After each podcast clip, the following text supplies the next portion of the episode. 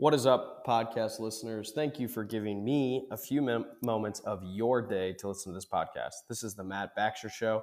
I'm your host, Matt Baxter, and this podcast is about purpose, passion, and calling.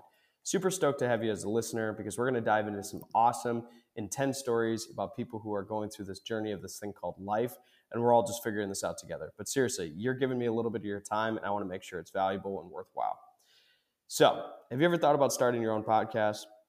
When I was getting this podcast off the ground, we first started as the Wedgecast, evolved into the Matt Baxter Show.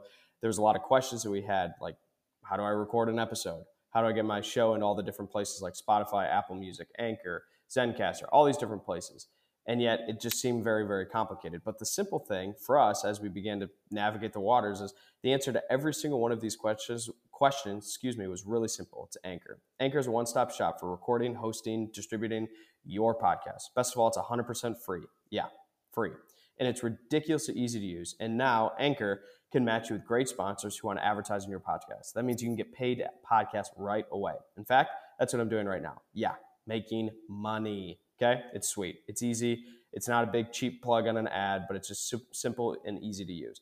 So for us, it's one of the best parts about it is we can do it entirely remote or in studio. So you can record. You've got that really really high you know high in the sky person that you're going to have as a guest on your podcast. You got to do it remote. Anchor is easy to use. You got people who are willing to come to your studio your house your office wherever you're recording it. Boom anchor. Love it. Simple easy simple and easy to use. So if you ever want to start a podcast make money doing it go to anchor.fm slash start. Join me in the diverse community of podcasters already using anchor. That's anchor.fm slash start. Can't wait to hear your podcast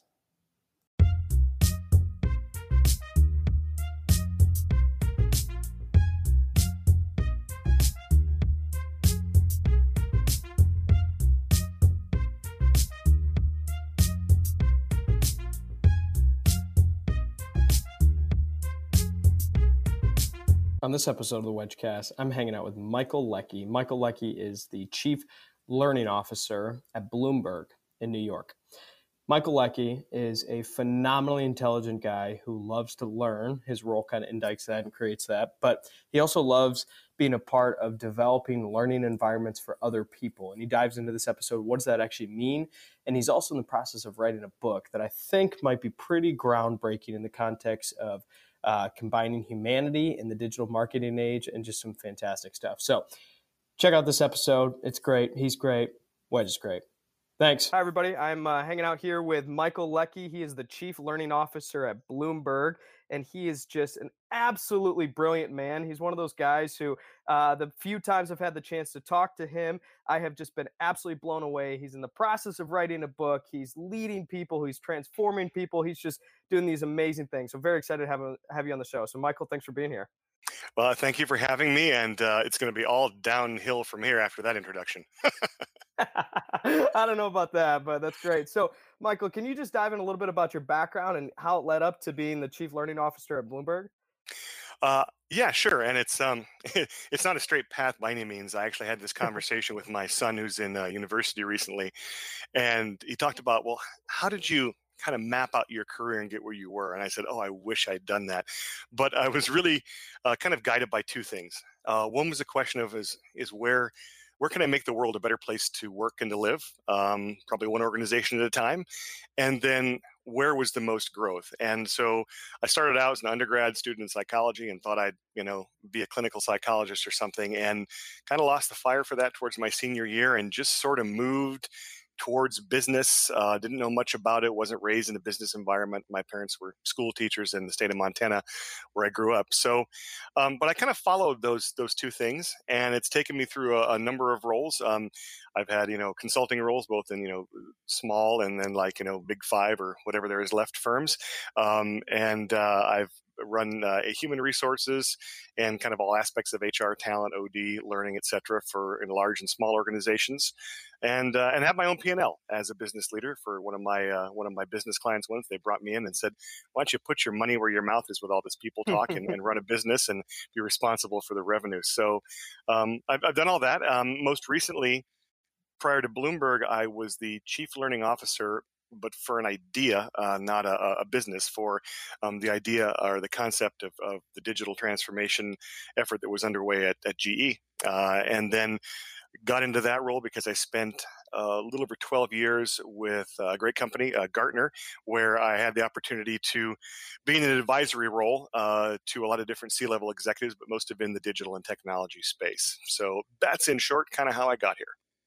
Absolutely love it. So uh, I'm sorry this is such a dumb question, but can you explain what a chief learning officer is? And I'm sure from different company to different company it changes a little bit, but in in part, what would you describe as the chief learning officer's role or duty or responsibility?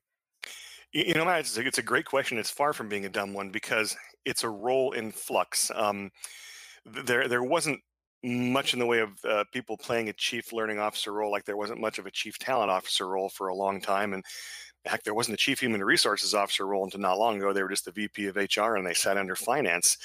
But hmm. the the chief learning officer role, why a role at that level has started to emerge, is because we're going from a world in which, when we say the word learning, we need training and, and probably not very interesting training at that, but necessary. So compliance training, things like that, that you know allows you to check the box.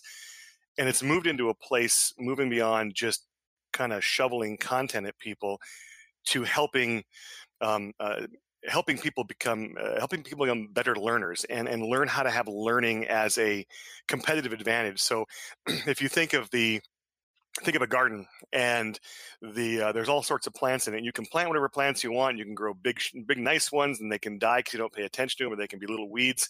Well that's kind of all the content potentially and subjects that we're trying to teach people but the soil itself you know uh, how, is it ready? Does it absorb things? Does it does it seek out um, you know uh, uh, things to be planted in? Is it really fertile? That's really what the chief learning officer role is about. So to step away from the the silly metaphors um, for me it's about how do you create a learning culture which in its simplest form means that how do i create in the people in any given organization um, a mindset that when they walk in in the morning, they say, okay, what did I know to be true yesterday that might no longer be true today? And how do I find that out if I'm not sure? So I can adjust the assumptions I'm going to use to make decisions and move forward during the day. So it's that it's that ability to learn is your strength, not the fact that you're taking in a bunch of content. So that really changes the paradigm for for learning into something much different um, than it's been before. Is that is that helpful? It's extremely helpful. Uh, if you don't mind, I might want to stay here for a second because this is just making my mind go in all different places. But one question I specifically have on that is: Are you like is the core functionality of your role is it to develop people so that they can become learning or more give them an avenue like give them the right resources when they become ready to learn that they not resource but the right platform so that they can learn. Are you is is it more talent development or more environment focus? It's another great question and it really depends on the organization and the people's playing the roles but what we're finding i think with these roles like around heading up learning and heading up talent or just heading up the people role is that the uh, the the kind of the, the, the the silos, the verticals that we put these people functions into are are kind of false. So I could talk about learning, and some, one person's going to think, "Oh, that's organizing." a catalog of great online stuff I can look at when I want to learn a skill. But at the other end of that, it's working across the entire population to develop core capabilities of the talent in every aspect of the organization, including and most importantly in the leadership, to really value learning over knowing. Um, and I'm gonna I'll steal from uh, from my betters all the time. So um, Ed Hess and Katherine uh, Ludwig have a book called "Humility is the New Smart," and Ed's one of the great thinkers in the learning space, and he he lays out how in a world where the problems we're facing are becoming much more complex, and the speed at which uh, the problems we're solving in our organizations or the customer needs we're meeting are changing at such a rapid pace that it's not what you know, but it's how well you come to know the next thing. And he has a statistic that I've just got to get the background from because it says that what you know today, what you know to be true, has a shelf life of about three years, which is a bit mind blowing.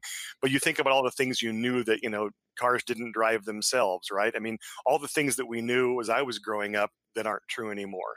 And so helping people prepare to face into learning, which requires a lot of humility. It requires uh, that you you have the the the the you know the the ego in the best sense to lead an organization, and yet the humility to stop and say, "There's no way I can know everything," and in fact.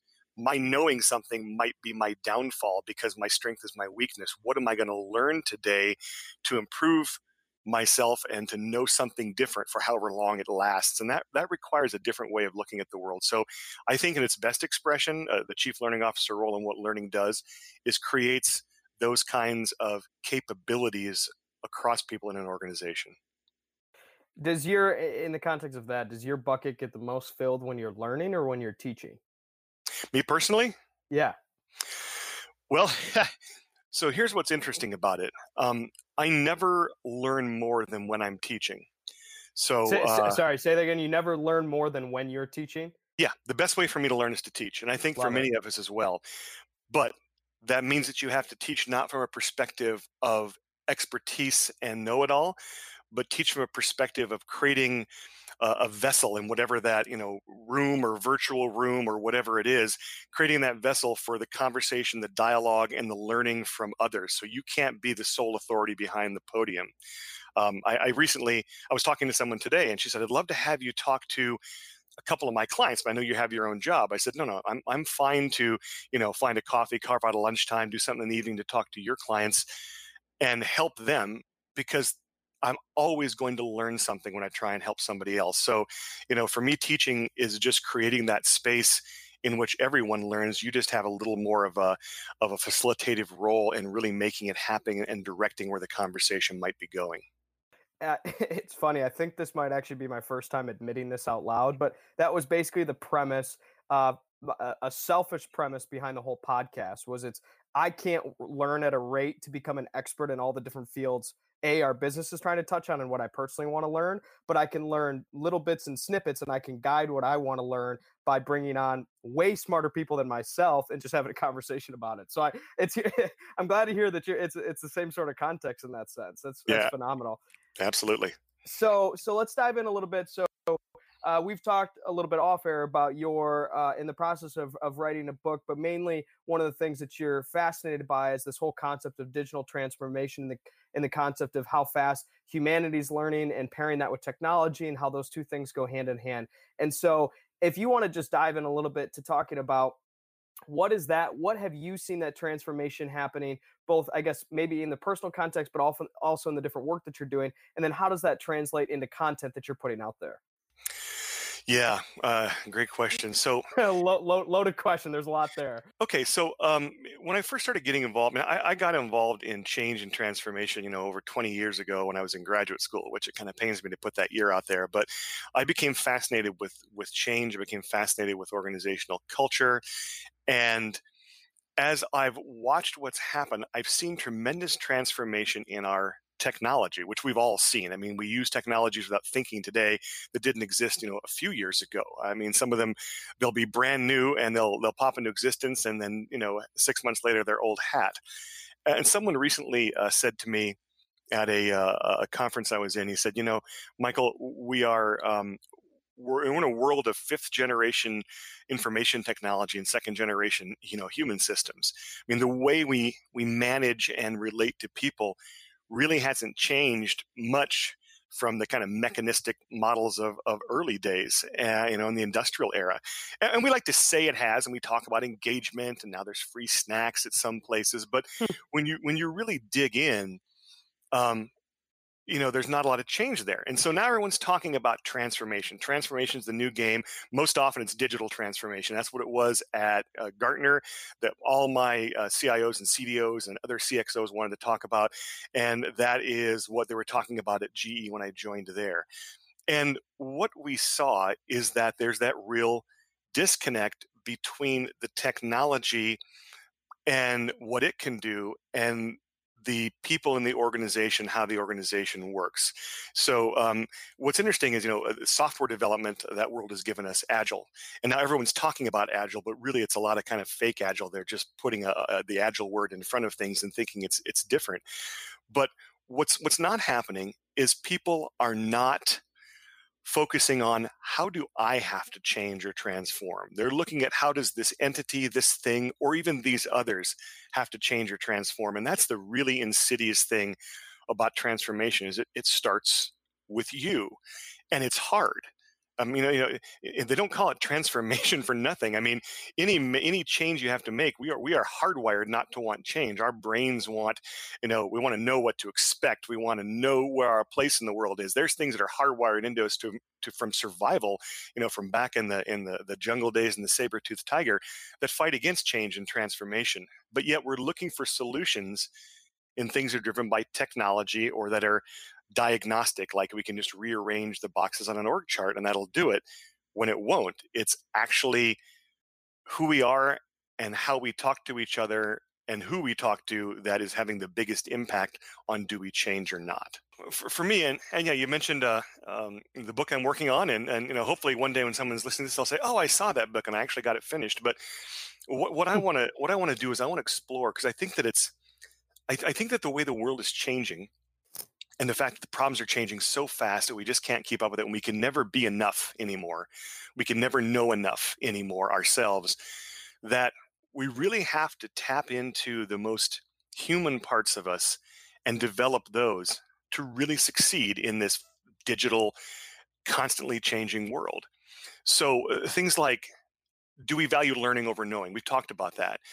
Do we value changing over protecting protecting is what we're born to do but you know do we value the changing first? We're not going to not protect something but are we going to look first? Is it the right thing to protect or has it become out of date or old since yesterday?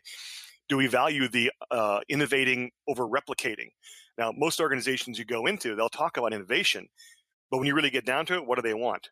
We want you to uh, we want you to scale it. Everybody loves to say oh, scale. the number of the number of times I hear the word scaling and innovation. If you just sprinkle a little innovation on everything, it changes the world. Oh, it yeah. drives me nuts. yeah, and there's this belief, hey, solve one problem with one group of people and you've solved the problem. But the issue is not the problem. The issue is the people solving it. And so we're, we're focusing on the wrong thing.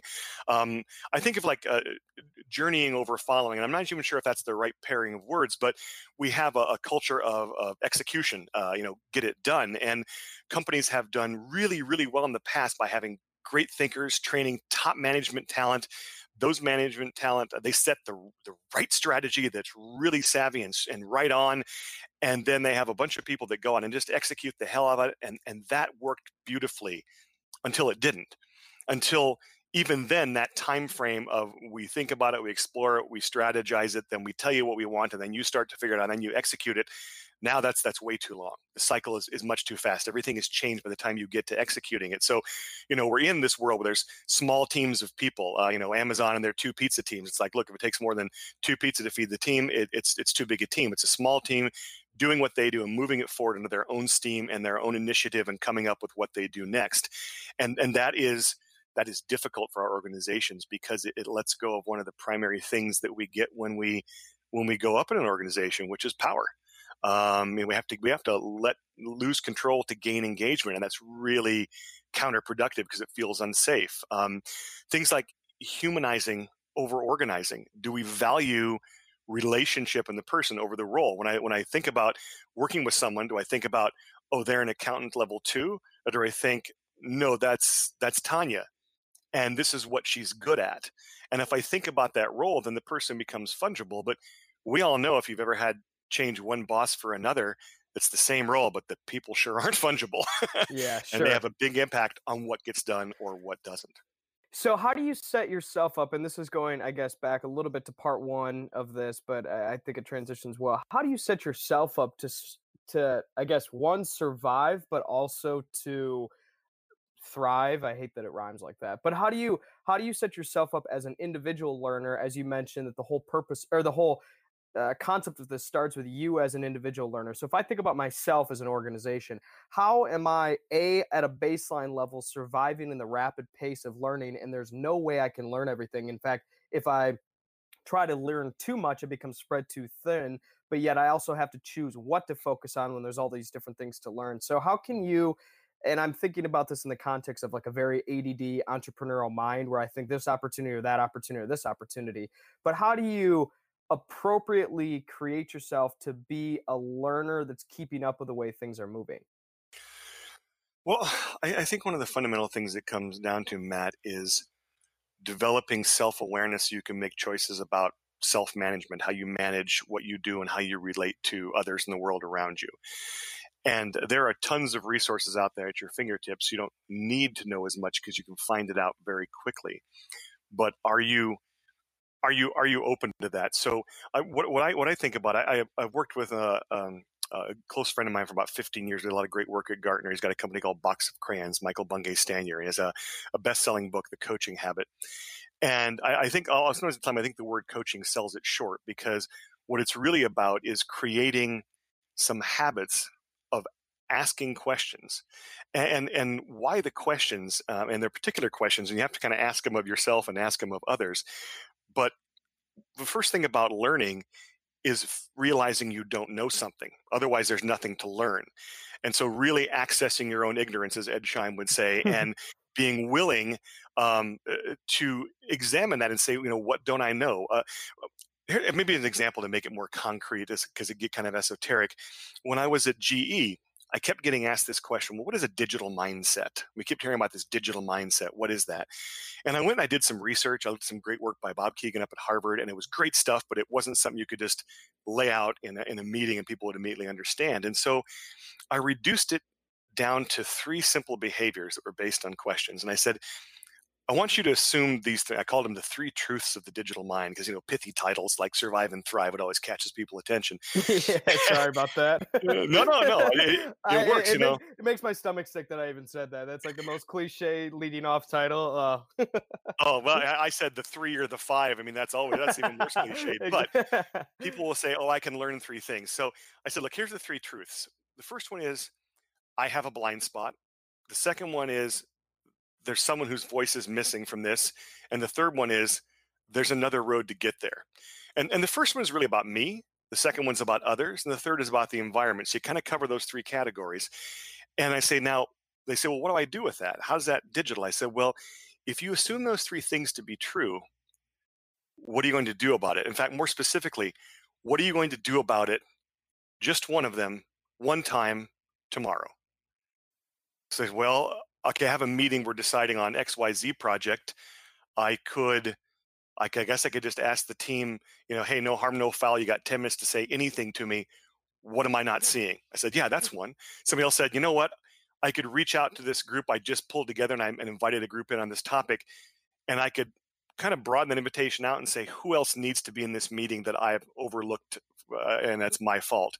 And so it really starts to, if you have these questions, then they can shape really simple behaviors. But those really simple behaviors are actually fairly profound because when you're leading the team and everyone's nodding at you saying, That's great, you've got good stuff you're saying there, Michael, you don't stop to say, What am I not seeing? because you're getting all this positive reinforcement for what you are seeing. So it changes behavior fun- profoundly just by asking the question. Uh, sorry, I totally I didn't mean to cut you off on that. Uh, a, a quick note on that that goes hand in hand. So I had I had my first like official board meeting with our with our startup, and we're finishing up an investment round and everybody so one of the things that I, I called the board members beforehand i said okay what could i do well and what could i do poorly during this meeting? And every single person individually made the comment if everybody is sitting there nodding their head saying good job or this is good that's exciting a you have royally put together the wrong board and secondly you're not going to get anything out of that uh, meeting at all because what you want you want controversy in a setting like that. You want people who are not afraid to ask challenging questions. You want people who are not afraid to disagree with each other. It's going to create a much healthier environment in that. And so i think that goes so I, I think that's such a good point in the context of seeking out like basically even feedback in a sense but you want people who are not afraid to actually offer that rather than say no no you're good. You don't no, no improvements to be made like what yeah. and it, and it's funny because there's such simple things and yet they're incredibly hard. And we'll we'll fool ourselves. We'll say like, "Well, I asked what the team thought." It's like, yeah, I mean, you have to practically beg people uh, to tell you what they're really thinking because there are all sorts of dynamics. There are different ways people relate. Some just keep it inside. There are always power dynamics. I mean, the best piece of advice I think I ever got from one of my mentors, Mr. Jean Claude Cassavant, many years ago, he said, the higher you go in an organization, the harder it will get to, harder it will be to find anyone who tells you the truth. Hmm. So you have to cultivate people who are willing to call you on your own shit and that have feel feel perfectly safe walking in, closing the door, and mm. say, "You are totally wrong, and I'm going to tell you why." And you listen to them and you thank them. You might not agree with them in the end, but you've got to cultivate that, and you have to, it's cultivation. It's not just making one ask. And I think most of our leaders don't know that they're not trained to do that and it's a hard thing to do it's a humbling thing to do and let, us face it the kind of rock star executive culture that many of our organizations breed does not breed humble leaders no how do you so I think in the conversations we've had, you're a pretty honest, straightforward guy, not afraid to receive feedback and give feedback. So I, will ask this with that uh, mindset. How do you approach somebody and slash as the role of chief learning officer slash somebody who just cares about people? How do you sort of encourage that mentality among somebody who's not prepared or ready to do that? Yeah. Um, Sorry, that's like that. That's going back to like the psychology uh, psychology days from your undergrad.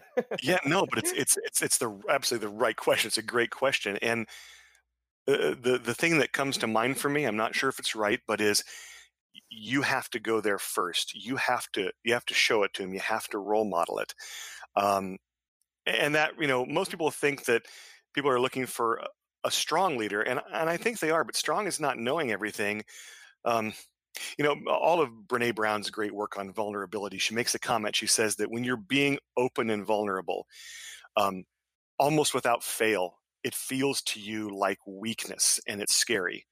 And she says, to the people that are experiencing it, almost without fail, it feels to them like strength and courage. And I, I think that we we forget that. And so, you know, for me, I'm first of all, I'm not going to convince anybody to try behaving in a way that I won't behave in, which is where most of our big change and transformation initiatives, you know, fail.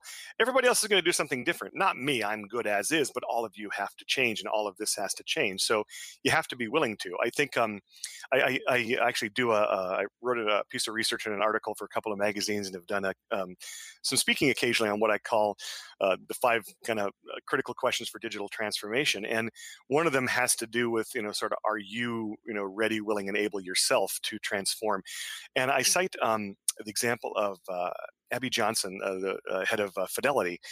And when when um, uh, the technology started to emerge and, and blockchain distributed ledger technology first started to come out, I think she realized in some conversation this could have a big impact on financial services. Now, she doesn't come from a um, technology background, and, and, certainly, you know, being a, a, a billionaire, uh, you know, having you know come into the company through the family, you could say, well, what does she need to do to learn and change and grow?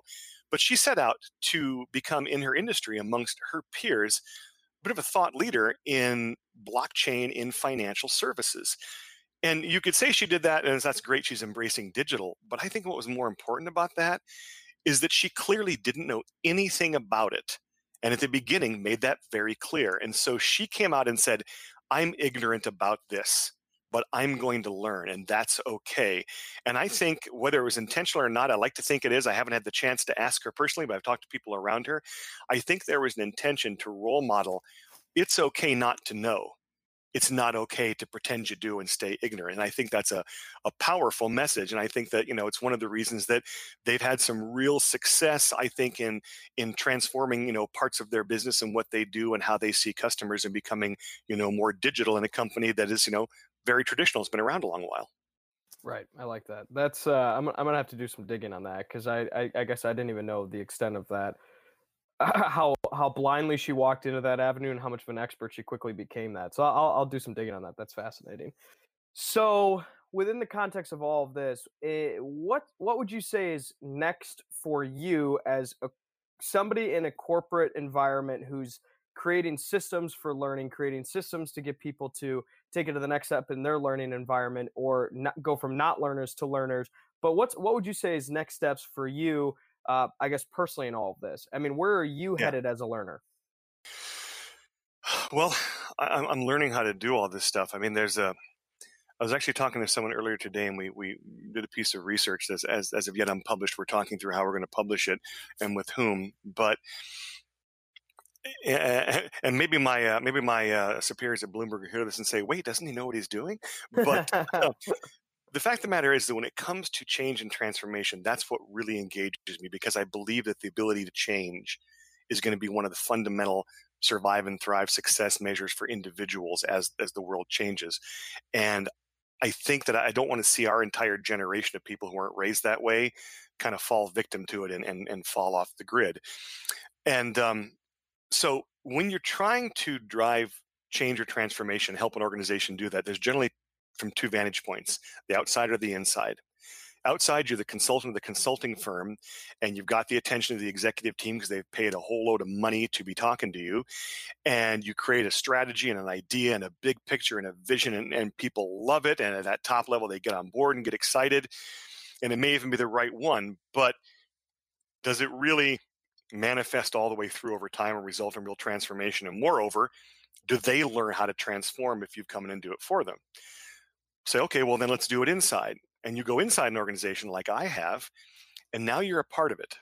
And people are going to want to see you as a role, and they're going to want to see you as the way they see that role. And we all know that when you don't meet expectations, people don't like that.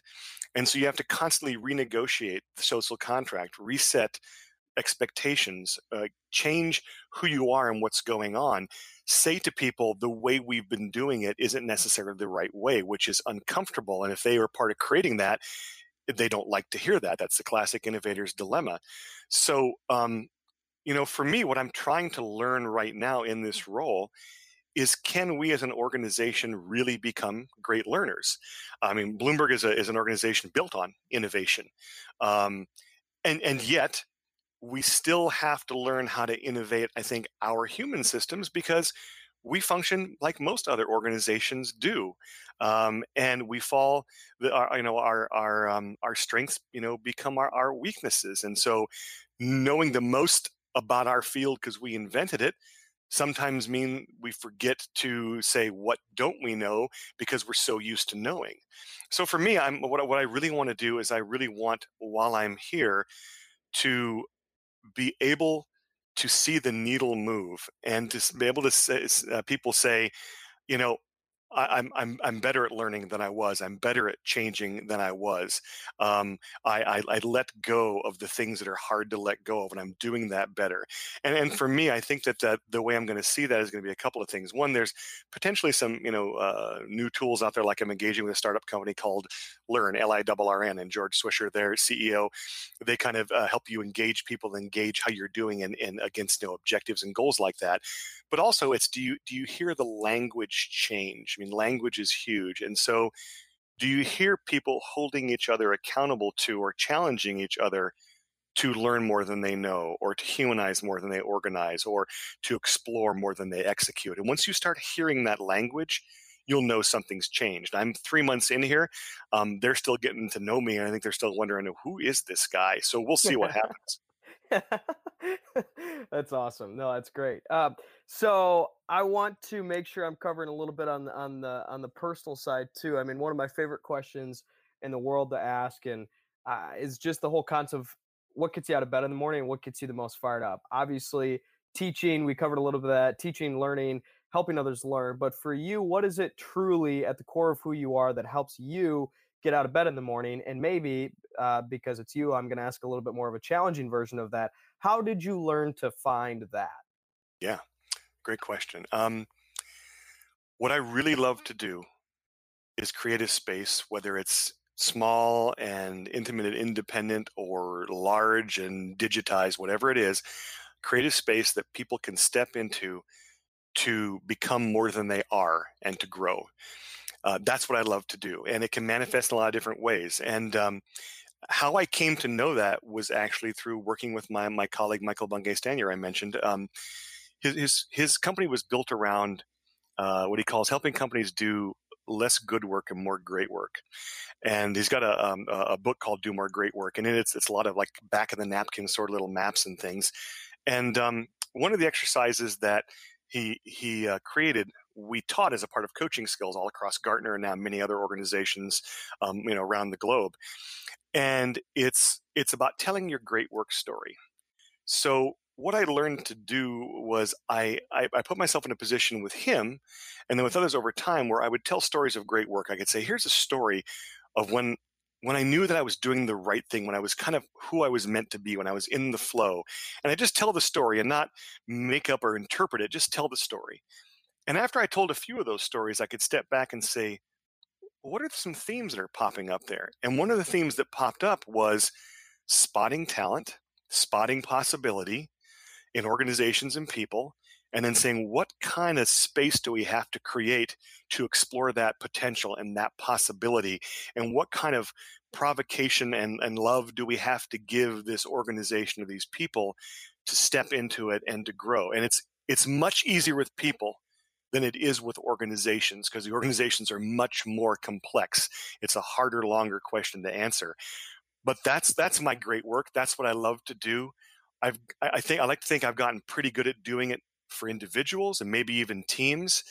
Um, I don't know that I've cracked the code on how do I do it for organizations. So I, I guess it's I guess I want to do what I do best, but but now do you know the next. I want to level up on that. I love that. That's phenomenal. And it's it's funny how you help others learn and yet you're learning how to help others learn as you're doing it. I mean, it's that's like I I love that mentality and I love that style of work and people who aren't afraid to do that because it's basically showing a you know your skill set, you know what you're able to understand and you know what you're you know able to ultimately teach, but also you're not afraid to sort of figure out as you go along, which I think the world needs more of that. well, you know, and some of the I got some of these things are hard for me. As I mean, as I've gotten, I, have worked really hard on self awareness, and um, I've still got a ways to go. But some of the things about me that are actually true that I don't like to see are. Um, I mean, I'm I'm enjoying this. I, I like a stage. Uh, I like a spotlight. I need to be recognized for my contribution. Um, I can uh, I can start to think that my all my ideas are the best ones and that you know these people especially in organizations in the past all of these people above me they just don't get it. And you know maybe some of what i thought was right but that that um, you know uh, there's nothing worse than being right and yet being such um, a jerk about it that no one's going to listen to you and no one's going to have an opportunity to hear that. And i have a, another uh, colleague uh, mark bowden does great work on his body language and communication. And he starts out his his, uh, his ted talk um, uh, really talking about look, I don't want to be on this stage because I'm up here on stage in the bright light giving you my life's work and you're sitting out there in the dark judging me. He goes, This is not the natural me. The natural me wants nothing to do with you people. But I think I have an idea worth sharing. And so I'm not being authentic. I'm being inauthentic and I'm being something I'm not naturally because it's the thing I need to do. And that's what's hard. Um, and so for me, and I was telling my son this the other day, I said, look, in, in life, if you want to move forward, you got to go where the fear is. You got to find the fear and you got to go where it is. And that's a really hard thing to do because, again, we're programmed to do just the opposite. That's such a good point, and that's I feel like that needs to be put on a quote, put on a quote or tattooed somewhere. It's it's just that's just great life life advice. When you so come I, out to the city, we can go to uh, one of these New York City tattoo parlors and get it done, man. Oh, love it, love it. I'm thinking right right right on the forehead, inner bicep, or something like that, right for everybody to see. well, Michael, is there anything else you want to leave the audience with? Uh, no. Um, uh, thanks for the um, thanks for inviting me to do this. And um, actually, yes, I will. Um, if you don't mind, uh, can I tell the audience uh, how we met? Uh, absolutely, I'd love that. Yeah. So, uh, you know, we talk about a networked world, but um, I was uh, I got to know a uh, a man who was truly brilliant uh, named Bob Moesta, with company Rewired, and Bob goes way back with Clayton Christensen, and just you know, one of is the man who inspires me to think. And um, I get this this um, you know email out of the blue with no other explanation. Michael, you need to meet Matt. Matt, meet Michael. That's it. That's all he gives you. Boom, sends it out. there it goes. And yet, if you know Bob, you're like, okay, damn it, I got to get a hold of this guy, you know, because he sees those things and those connection points. And I think that that's one of his gifts to the world, but I think it's one of these gifts that we can all give is connecting each other. My, my life is so much richer and the opportunities I've had, you know, going back to one of your earlier questions have been so much greater because I'm willing to just have the conversation and see where it goes. Um, another friend of mine is a great speaker, Dorie Clark says, if you talk to one person every day that you normally wouldn't talk to, it will change your life. And I think that's just, you know, eh, that's one of the things we can do in a world that is so fast paced, you can't know everything. You don't have to know everything, but you can know a lot of people and you can introduce them to other people and you can be a bit of a spark or a hub of a network that grows and i think in our digital world that's a real superpower. So i mean it's it's worked out well for us so far at least for this you know our enjoyable conversations this great enjoyable conversation and i have no doubt that our paths are going to continue to cross and intersect in the future for a mutual benefit just because somebody said hey matt talk to michael michael talk to matt little treasure hunt. You have no idea what you're about to find, but you're going to continue finding it along the way. Absolutely. I think he described it as a scavenger hunt because it's it starts out with uh, I have no idea why you guys need to talk, but and you guys don't either, and we're all just gonna have to figure it out. yep. Yeah. And what a great what a great role modeling. I mean, because Bob is a very successful guy and a very busy guy, but what a great modeling of accessing your ignorance. You know, I just get the sense I don't know why. I'm not going to have to have a meeting. I'm not going to have to reason that makes me look cool. I'm going to say, I don't know, but you should talk, which could be a throwaway, but it's not. Uh, never, especially when you connect two people with that same attitude. Sure, I'll take a call. I don't need to have an agenda, don't have one, and we'll see where it goes. Absolutely. That's phenomenal. Well, thanks for sharing that. That's awesome. Thank you so much for being on the show. This was a blast. This is uh I got to go back and do some more learning my, myself. So this is phenomenal. Well, it's absolutely been my pleasure. Anything I can help with, you know, I'm here for. And um, I know we'll uh, see each other. And well, actually, we haven't met in person yet. And we'll do that sometime soon. And I'm I'm looking forward to it. But it's a pleasure. I'm honored to be on your podcast. Awesome. Thanks a ton. Cool.